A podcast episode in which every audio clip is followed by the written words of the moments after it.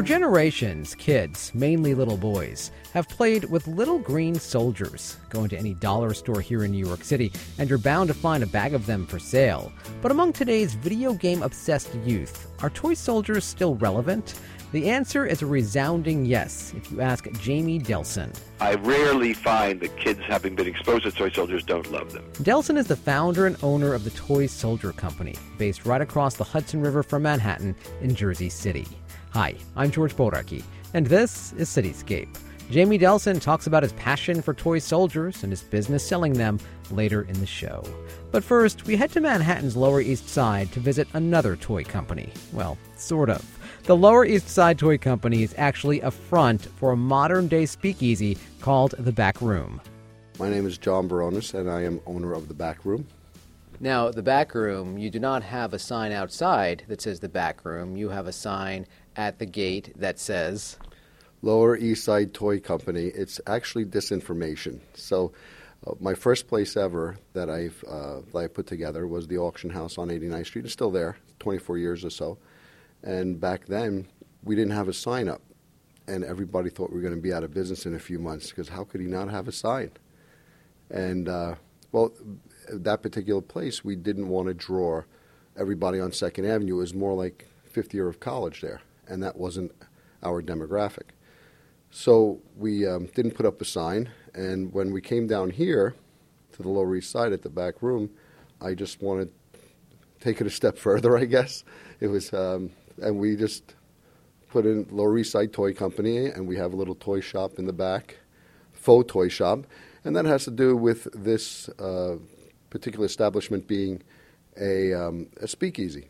And it actually was an authentic speakeasy in the sense that 90 years ago people were drinking illegally in this space. And all the speakeasies of the day um, had a fake front, if you will. Chumley's, for instance, years ago, the building has since fall, fallen down, but Chumley's, uh, very famous uh, speakeasy, had uh, this, it was a blacksmith shop was the fake front. Now, there was no blacksmith going on. Um, it was just the fake front for the alcohol in the back. So, what was the fake front for this speakeasy? Very interesting, good question. There wasn't one. What do you mean by that? Well, it was actually a real business that was operating, successful. Uh, just closed when we uh, got into the space in 2004. It was called Ratner's Restaurant. It was a kosher restaurant, kosher dairy, and the back of Ratner's, where we are now, was where they had the illegal establishment. And like I said, 90 years ago, we actually had people in here drinking. That being said, what do you know about the people that frequented the speakeasy back then?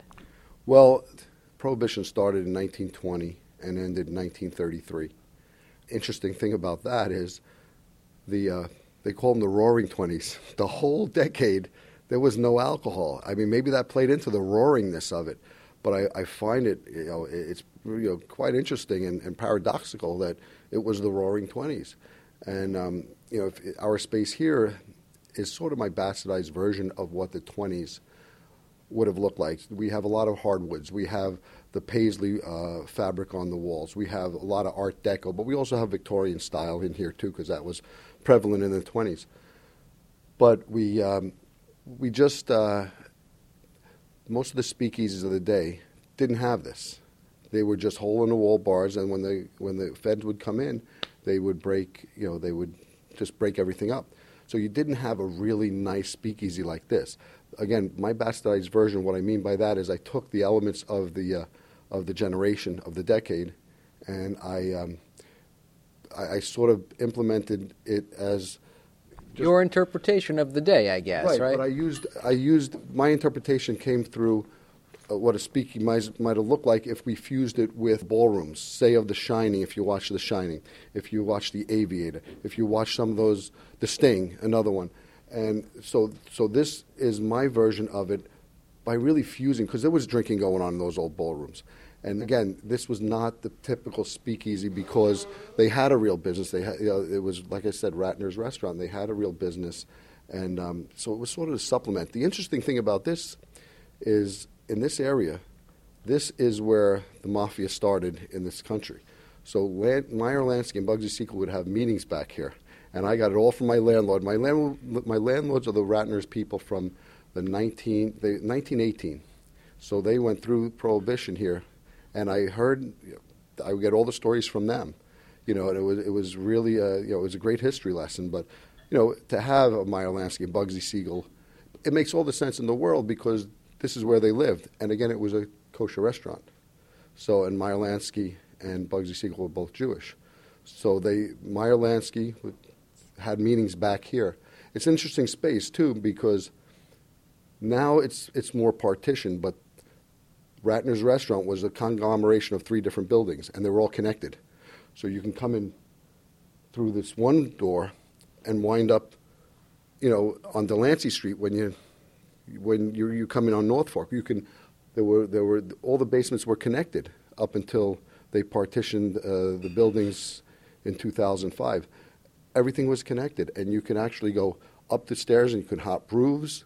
You could you, know, you could run out, come out one door, go out to Suffolk Street or Norfolk Street or Delancey Street, and you know, Meyer Lansky lived to be 81 years old, and he was very savvy and very shrewd, and there was a reason why he, of all gangsters, lived to be 81. He was very smart, which is probably why he had his meetings back here, because not worried about the Fed so much, but worried about a hit on him. He can escape through the basement or the roofs, or and the roof's connected to a uh, an RKO theater, which is still on the corner. You can see it. I think it's a Burger King and a and a Dunkin' Donuts and you can run through the crowds there. I mean, there's so many there's so many ways out of here. Was this place ever raided, as far as you know? I don't. I never heard that. Like we try to be historically correct, and uh, we serve all our drinks out of coffee cups. Why? Well, it's crazy. Right? Well, first of all, you have to drink out of something, right? But the other thing is, we had. Uh, it's a, It was my mother's. Uh, she gave me the history lesson on the coffee cups. It was to keep the police from from seeing you drinking a liquor. So it's also the time of, of, the advent of the recipe, where you have discoloration of the liquor with yolks, egg yolks, or milk. Yuck! But it was desperate times, desperate measures, right? You have you know you had to discolor it. You didn't want to, you know, have a cherry with a bourbon and make it obvious that what you were drinking. So you would discolor it, and you would also be drinking out of coffee cups. That's why the shakers of the day, if you look back, you look on eBay, the shakers of the day emulate, they look like a coffee pot or, or a teapot. That's because they were, they were pouring tea into the coffee cups, and it wasn't. And uh, it, it's a funny thing, but that's, that's, that's all historic. We try to be historically correct here, and that's, that's the way we serve the drinks. I understand you also serve your beer in paper bags, your beer bottles. Well, again, to hide, yes. It, uh, again, the prohibition. We, uh, I don't know if that's historically correct. I mean, that could be in the Bronx uh, last week, you know, but uh, but we have uh, we do we do try to conceal, and uh, it goes along with our theme. But it also is historically correct. In, in those days, we want you, you had to be, you had to do these, you had to hide it. You couldn't drink it openly. What about Prohibition era drinks on your menu? Well, we have, we have Murder's Inc., which is obvious because we had uh, we have the history of the neighborhood. Um, so yeah, we have a lot of our drinks have those names, and and it's a funny thing. Things have changed, obviously, but you have there was no vodka around. That's really a thing that later on there was. You know, it was a gin, it was a bourbon, like it was a brandy Alexander. You know, you didn't have you know these vodka drinks like I have, and, and, and, and most people not. There's a uh, in our place and in many most places I would believe that that's a uh, plurality of your drinks are going to be you know weighted heavily with the vodka. You referenced the various ways to get in and out of this building. What about secret rooms and secret doors? Well, we um, the basement was crazy. Uh, it, it, was a it was the, it was like a cave.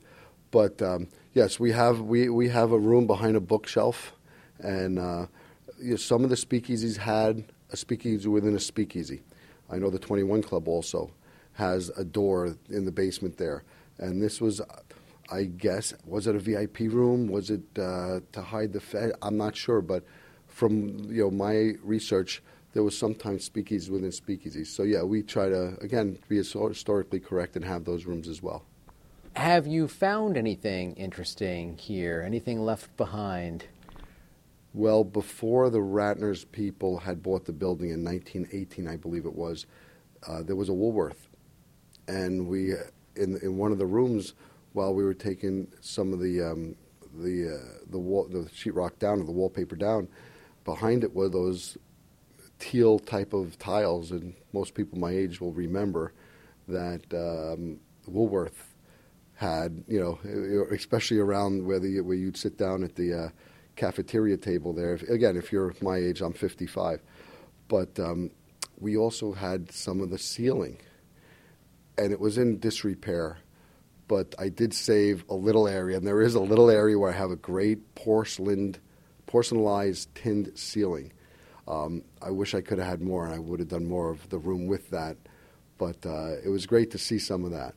So, Johnny, what's your background? Born in the Bronx. I grew up in Queens, went to Bayside High School, um, and then started working in the business uh, at 16, but the drinking age was 18 at the time, in a place in Queens. I worked a lot of clubs in Queens as a doorman or security guy at that age. Um, then came into Manhattan in the 80s, and I was the uh, that proverbial pick and choose guy at the door. okay, guys, uh, not tonight, guys. You on the list? No, I'm sorry. You know, you know you and you, okay. I tried, you know, I, I not a power trip, but that was the job, and I worked a lot of different clubs in the city, and that, I was never a manager, I was never a bartender. Uh, that wasn't my thing, being at the door, and I got to meet a lot of people. I got to hear what the people were saying on the way in, what they were saying on the way out. But people would tell me I should write a book. I worked in a lot of celebrity clubs, and you know we have our share here as well. What's one story you can share with us now? Oh, one story I told last night was uh, the girl comes up, and it was a third anniversary of this one particular club I worked in on the Upper West Side. And uh, said, okay. Um, so she comes up with a girlfriend, and says, uh, are you on the list? It's a private party night. She goes, uh, I was invited. I go, okay, but listen, it's an open bar downstairs, so I need to know, you know, if you're on the list. And if you're on the list, great. If you're not, there's nothing I can do. Um, I don't know if I'm on the list. I go, ah, sorry then. And, well, you know, what's your name? I'll, I'll look it up. She goes, Brooke Shields. so I just, I just, my head stayed down on the, on the list for a while, and I'm just looking and looking, thinking to myself, "You're an idiot." And um, then I looked up and I said, "I'm sorry, I haven't been reading the magazines lately." And she says, "That's okay because I haven't been in them lately." so it's great. You know, I, I I have a lot of those stories, but that's one of them. I wouldn't ask you because I'm sure you wouldn't want to out any celebrities today, but I would imagine this place must be popular among celebrities. I don't mind talking about who's been in here. I would never say, you know, we're not running a handbag store in Soho. And people sometimes come in here, blow off steam, or have a good time with their friends. Maybe they get a little loud within their group. So, so I'd never out anybody like that. But uh, yeah, we had we the first night we were open, uh, Pearl Jam. We opened with Pearl Jam party. Um, that was pretty cool. And then uh, for me, as a Beatles fan, the best thing we ever had here I, is Paul McCartney. And the trifecta, another one, is uh, Led Zeppelin, Robert Plant. So Robert Plant did his uh, did a, a, video here, uh, and then he did the wrap party for the video. Uh, Paul McCartney, after that, he did a concert, a pop-up concert at Highline Ball, Ballroom in 2008, I think it was. We had the after party here.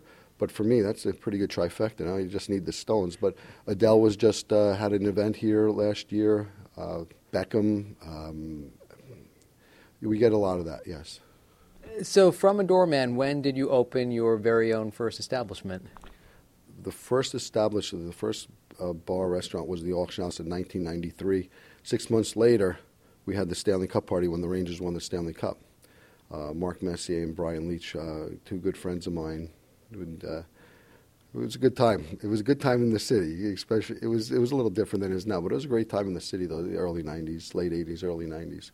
But that was my first place. My second place is a place called Revision, where it was the musical box. Again, I did that in '96, and uh, and now it's a place called Revision. I changed the theme up in 2010. Um, I own the Fetch in Warwick, New York, as well as the one that was in the Upper East Side. Um, um, then the, the, back room here, and I, I, even branched out to Connecticut, um, a place in Shelton, Connecticut. How did the back room come to you? How did you find this space? Well, I was already in the game a little bit here. So again, I, uh, in 1993, I opened the auction house. 96, I opened the musical box, and then 97, I opened a place called Exile on the Upper West Side. And and by that time, I think I had Fetch. I had a place in Queens called the Victorian Lounge on Bell Boulevard for for six years. So I was branching out a little bit. When you branch out, people find you. People find you way too easy now. I get I get I get emails about many many different things that are available right now, and I, and uh, back then it was a little you had to be a little more in the know. Now, did you know right off the bat that this was a speakeasy, oh, or did you just know the space? You did know. The musical box was a speakeasy back in the day, as a sense of, of like a 1990s speakeasy. We weren't. It wasn't contrived. We weren't trying to be a speakeasy. It was just we were on the Lower East Side, and it was still a little edgy at the time, so you wanted to be careful. And we would always have our our grading pulled down, so you couldn't. You didn't know what was there. Uh, there was no address on the door. There was, you couldn't see in and it was basically if you didn't know about it, there was a reason, and uh, it was wildly popular in the '90s and the early 2000s, and it was a speakeasy in the sense that you had to be in the know, and again, it wasn't to create an aura. I ran the doors in the day when they want to uh, keep everybody outside to make it look like a great big scene, and there was so cold inside because there was no bodies, but the air conditioner was on, and it was that's not what we were doing there. But um, the New York Times wrote an article as the, we were part of the gentrification of Avenue B back in '97, and they wrote Eric Lepage was the writer, and he asked me, "Are there any other speakeasies you can take me to?" Because he was doing an article on. It. And I took him down here. I was very jealous. That that was the the best entrance. You have to walk down a flight of stairs, through a tunnel, in through a courtyard, and through a back door. And I was really jealous. And then to hear the history of the place here, and it, when, when it came up to me, I could I, I, jumped on the possibility of being the owner here. Yeah, and yes, I did know the uh, I did know the history. How long did it take you to get the place where it is today? Because you walk in and you really feel like this place has been untouched, but you created this. Right. You know, it's if there's anybody out there looking to get involved into their own business or restaurant, um, you really just have to immerse yourself in the theme uh, of the day, and. Uh, we needed to, you know, I did a lot of research. Um, the internet's a great tool for that right now. And, you know, whether it be images and stuff. And, you know, I have my version, like, you know, talking to my parents and grandparents, what the 20s were. And I, I just, uh, just immersed myself in the theme, um, uh, whether it be the Paisley or you know what would work and you know what type of we couldn't do just leather couches. We, it had to be, it had we had to be in the theme. Whether it's the coffee cups, whether it's if we weren't in the theme, it really we we threw away the whole idea of the history, and the history is what differentiates us from any other place. There's us and the 21 Club. That's it. That's what's left in the city from the, the speakeasies that were open in the day. So, what's it like here on a bustling night? It's a lot of fun. Uh, and uh, Monday night we have a great jazz night. And Svetlana and the Delancey Five are up and coming, really good uh, jazz band. They've been our house band for the last four years, and uh, it's great. They they come in and they uh, spin their tunes. They're great to work with, and it's a really fun time. A lot of energy. Johnny, thanks so much. Thank you. John Barones is the owner of The Back Room, a true to life 1920s speakeasy on Manhattan's Lower East Side. You'll find it behind the gate that reads Lower East Side Toy Company on Norfolk Street. More info online at thebackroomnyc.com. This is Cityscape. I'm George Bodarky.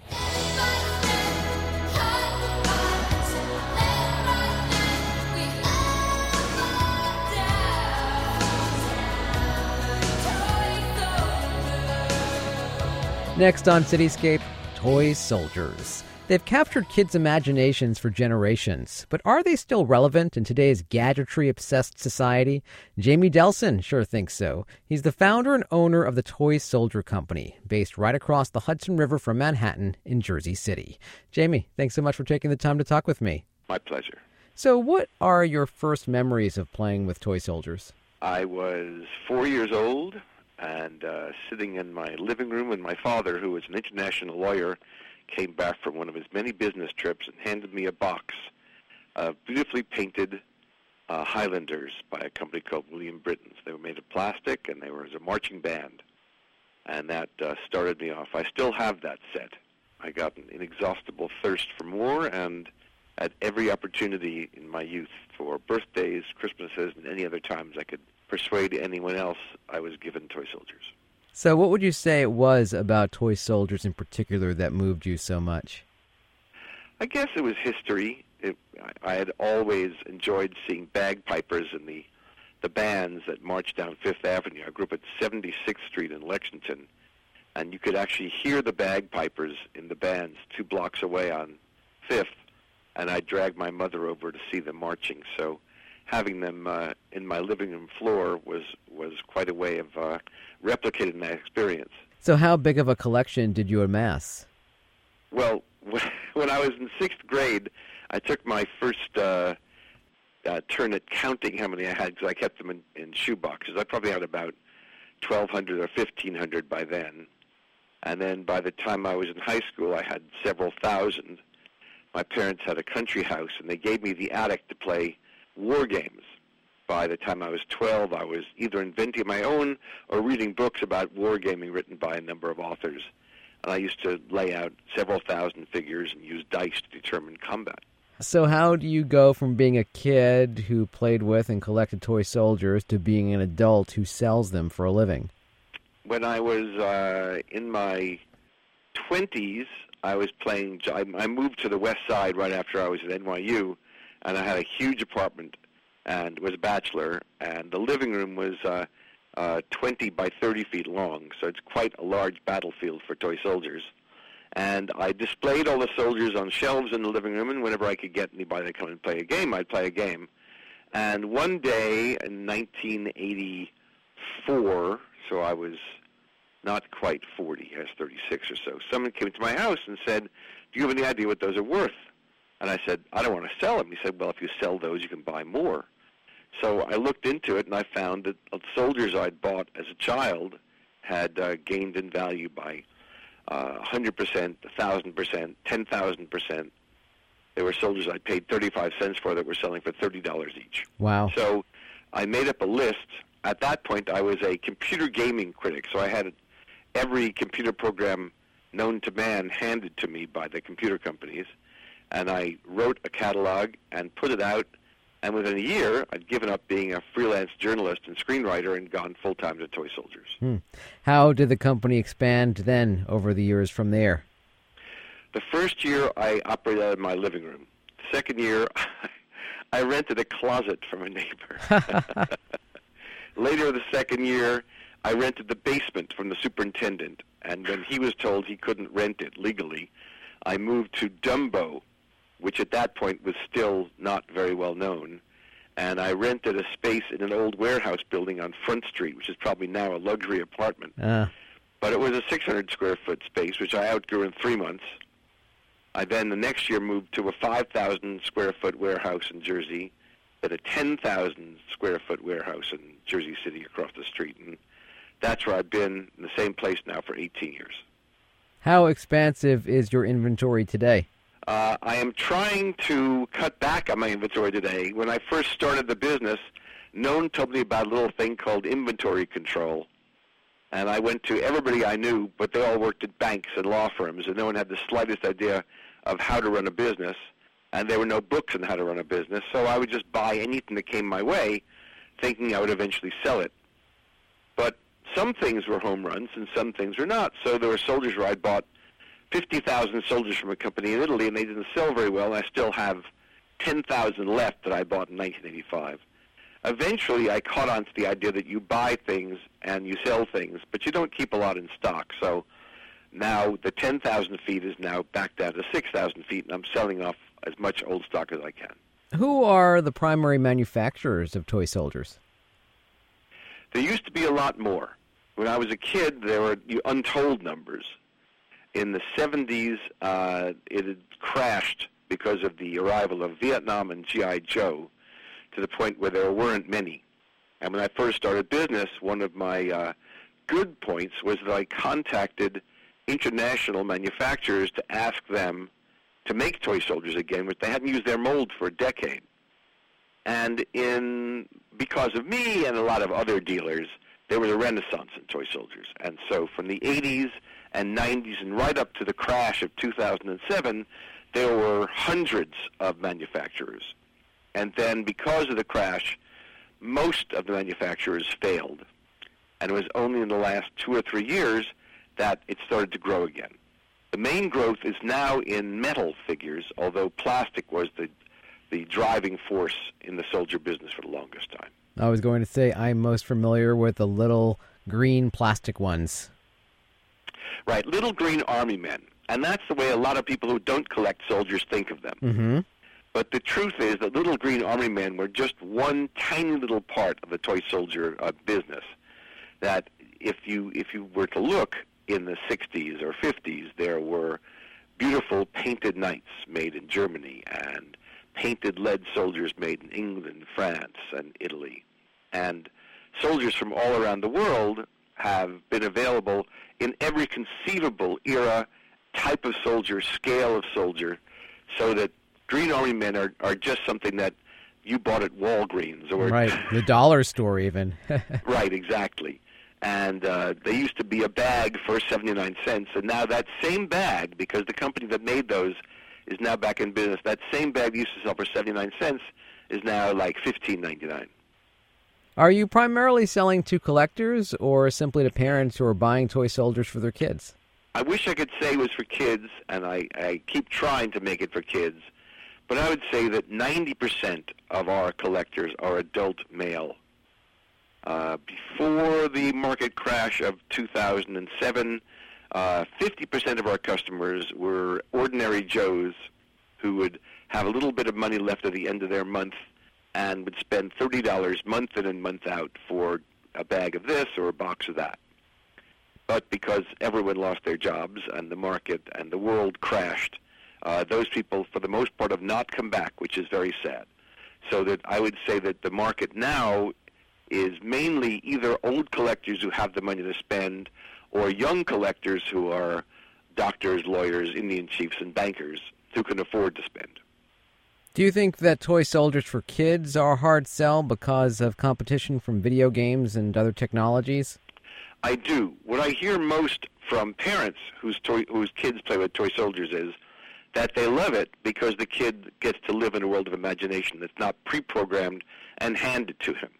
It's it's not just computer games because I love computer games, um, but it's also just a lot of the toys. A GI Joe has a name. A Star Wars figure has a name, and they live in that world of Star Wars.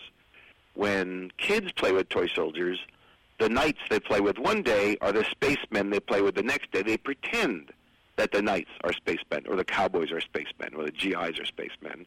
And the setups that they do creates a world in which they can they can live and play the way they want to live. And uh, that's that's what I hope to find in parents who give soldiers to their children. Do you ever yourself still play with toy soldiers, Jamie? At every given opportunity. I just played a game this weekend. Uh, my own collection of soldiers is now two million, which takes up about twenty percent of my warehouse. Wow! And I have several friends with whom I've played war games now for over thirty years. That's fantastic. How young has this kept you, Jamie? I'm 68 and I still am 15. It's something that if you can convince kids to try, I rarely find that kids, having been exposed to toy soldiers, don't love them. Jamie, thanks so much. Thanks very much. Take care. Jamie Delson is the founder and owner of the Toy Soldier Company based in Jersey City. And that's it for this week's Cityscape. My thanks to producer Zach Zalis. I'm George Bodarky. Thanks for listening.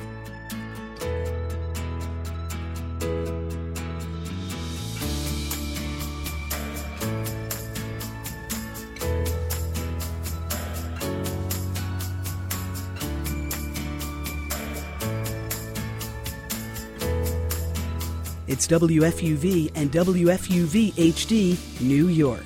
Listener supported public media from Fordham, the Jesuit University of New York. Music discovery starts here.